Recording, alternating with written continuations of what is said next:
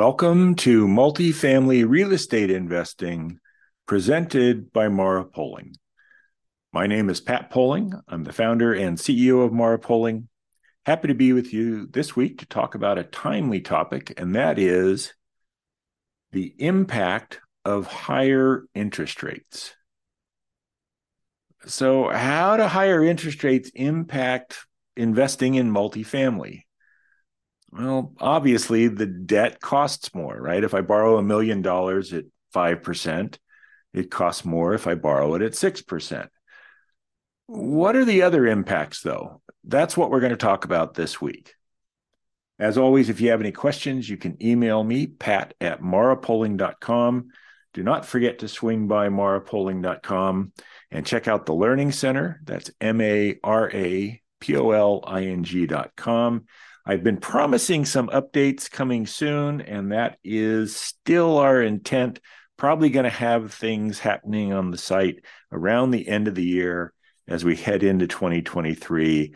Uh, some new and I think pretty innovative uh, educational opportunities. So, more to come on that in the coming weeks.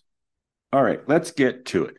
The impact of higher interest rates on multifamily. So let's we're going to walk through this and I think it'll be it'll be obvious when we're done and it may or may not be obvious right now to each of you what the full impact is of having a higher interest rate. Uh, something just to keep in mind before I dive into all that. Are rates up? Yes, they are. They are not at crazy levels. Uh, it was not that long ago that we had rates that were this high and higher.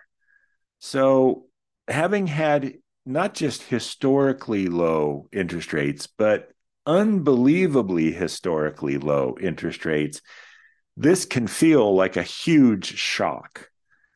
There is an expectation that as the economy moves in the way that the Fed and others are hoping it moves, that we'll see a moderation of rates and ultimately a movement in the other direction. Will that happen? When will that happen? I don't know. Go find a good economist to talk to about that.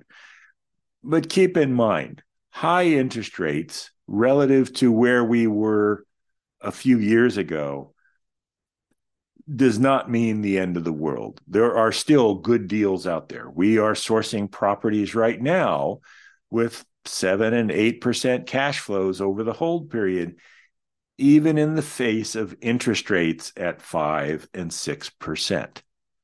So let's let's talk about the impact of higher rates. Obviously, as I said in the intro there, the very first impact is the debt's going to cost more, right? So let's let's do a little bit of math. Let me grab my pen and paper here. So if we borrow a million dollars for a property that we're purchasing, and we were underwriting at 5%, then I take a million dollars and 5% of that is $50,000. That's how much it's going to cost me every year for that money. Now, whether it's an interest only loan or there's principal, it's costing me 50,000. The cash impact might be higher if there's principal involved, but it's not a cost. It's simply moving cash from the cash portion of the balance sheet over to the liability side and it's reducing that liability. Net net, there's no impact to the health of the organization. You're simply shuffling some deck chairs on the balance sheet. So we've got a cost of $50,000.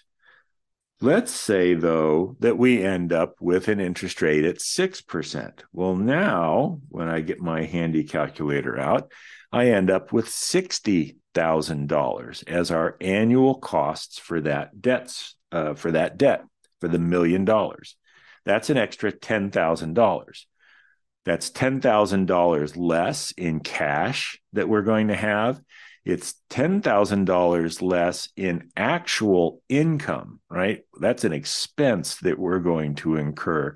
It's an expense below the NOI line. Remember, NOI is net rental income. So the revenue that comes in from tenants paying rent and from other income, net of any vacancy and other factors.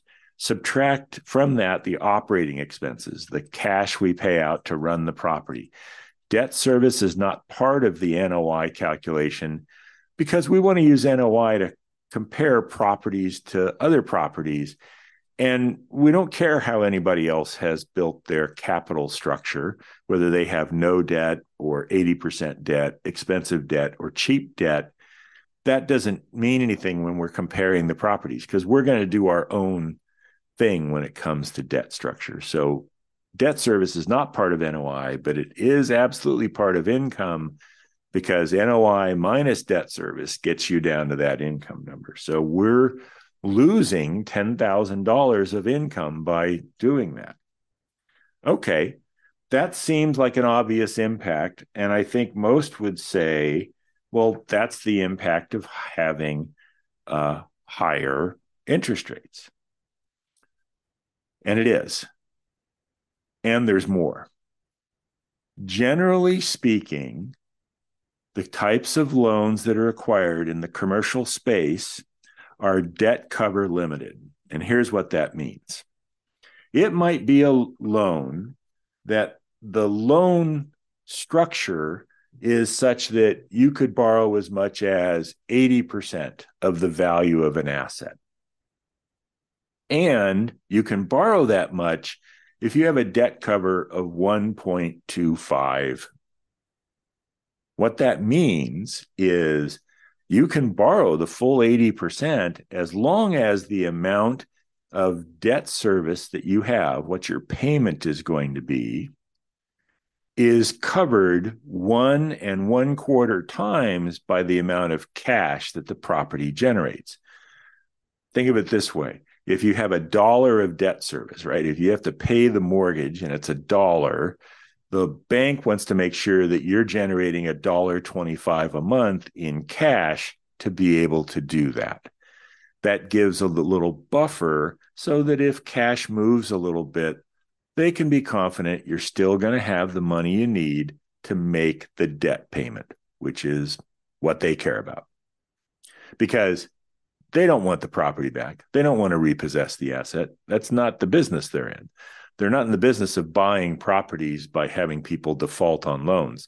They're in the business of lending money. They just want to be paid every month and make their money. So if I'm not debt cover limited, if my million dollars is only, say, 30% of the total value of the property, I'm not going to be anyways near the 1.25 debt cover. I'm going to be at two or two and a half or three. So I'll be generating three times as much cash as I need. That's not going to be an issue. And if that's the case, then this $10,000 increase in interest expense is the only impact I'm going to see. That is a fairly rare occurrence in our experience, and certainly the way we develop properties we're looking to leverage them in an appropriate manner. Generally, that means something in the 70% range, 70, maybe 75% on occasion. Lately, we've been doing loans in the 60%, even in the 50% range, not necessarily by design, more because we were debt cover limited. So, in other words, what that means is the million dollars that we'd be borrowing in this scenario, let's keep with that number, is arrived at by saying at a 5% interest rate, the $50,000 payment every year, plus the principal that gets paid into that, is covered one and one quarter times by the cash the property is going to generate. If interest rates go up, again from 5% to 6%, then what happens is our debt service goes up, our, our payment goes up that $10,000. Pardon me. And we actually might see another shift in the debt service. I'll explain that in a moment. But let's, for now, say it goes up $10,000. Well, if we were covered 125%, 1.25 at 50,000, then we're not going to be covered 1.25 at 60,000. There's there's not as much cash. We might only be at 1.1. And we need to be at 1.25.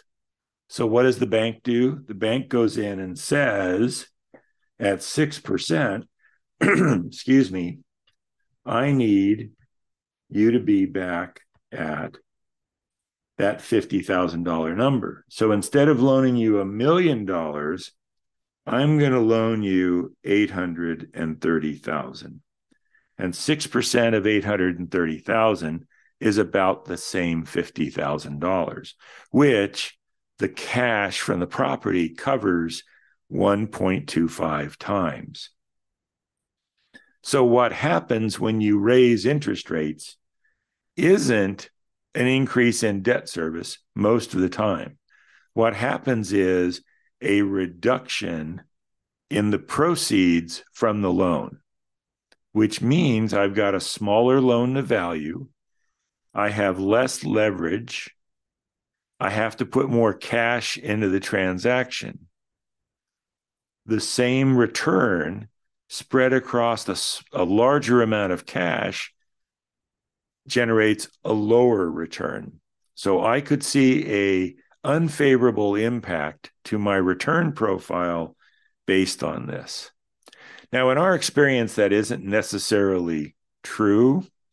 And part of that has to do with the fact that one of the returns is the cash return, which, if I'm keeping that cash at 50,000, I'm seeing the same dollar amount come through.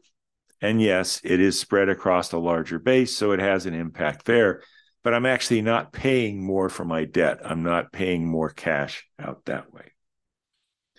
So when interest rates go up, some properties are affected because their cost of money goes up and they will generate less cash. Those are loans that are not debt cover limited, that are simply straight loans that are exceed where the debt cover exceeds the debt cover requirement. Generally speaking, these are going to be very low loan to value loans if you have a loan, if you're invested in an asset with a sponsor, if you're invested with an asset with us, and we purchase a new asset, we're generally going to be looking for leverage, as I said, in that 70% range. And with today's higher rates, depending upon what you pay for the asset, if you overpay with a very low cap rate, you're absolutely going to be debt cover limited. If you can buy a property that has a very high cap rate, meaning you're paying a small amount per dollar of NOI, then you may still be able to get a 70% loan to value in spite of having an interest rate move from 5 to 6%, as is our example here. So, the answer to the question what are the impacts of higher interest rates? The first and obvious one is the money costs more. It costs more per dollar borrowed to borrow those funds.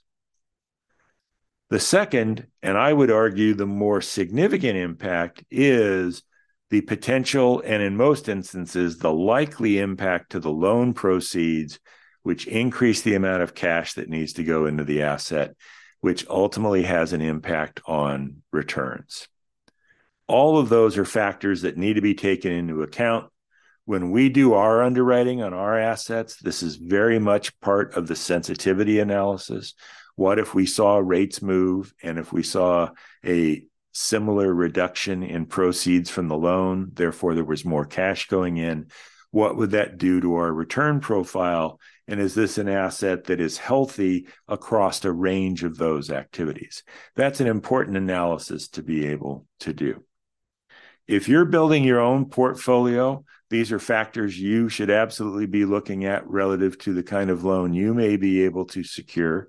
If you're investing passively, these items affect the sponsors that you are working with and maybe something you want to have a conversation with about understanding more of how they underwrite and account for these potential variances. As I said, we use a sensitivity analysis to do this that ultimately ensures that we're acquiring assets that perform across a range of interest rates so that we have more flexibility as opposed to some sponsors who might be in a position that if an interest rate move occurs, they suddenly don't have the cash and cannot facilitate the cash to close the transaction and they have to walk away. We've seen that a few times recently. We're looking at some properties currently that that's the scenario that has taken place, creating an opportunity that we may be able to ultimately benefit from.